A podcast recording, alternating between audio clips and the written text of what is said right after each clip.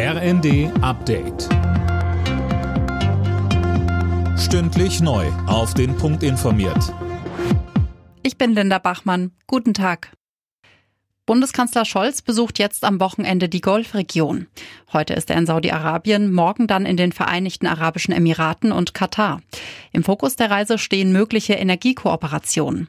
In Berlin hofft man auf konkrete Vertragsabschlüsse. Scholz sagte vorab in seinem Videopodcast, Wir wollen dafür Sorge tragen, dass die Strompreise wieder sinken durch eine Veränderung des Marktdesigns. Und wir wollen dafür Sorge tragen, dass die Gaspreise sinken. Dazu haben wir eine Kommission eingesetzt. Dazu reden wir mit der Europäischen Union und mit all denjenigen, die Gas nach Europa und nach Deutschland exportieren.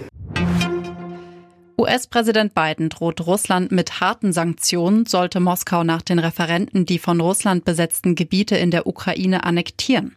Treffen sollen sie die Wirtschaft. Marie-Céline Roy berichtet. Die Referenten seien ein Vorwand, um zu versuchen, sich Teile der Ukraine gewaltsam anzueignen, so Biden.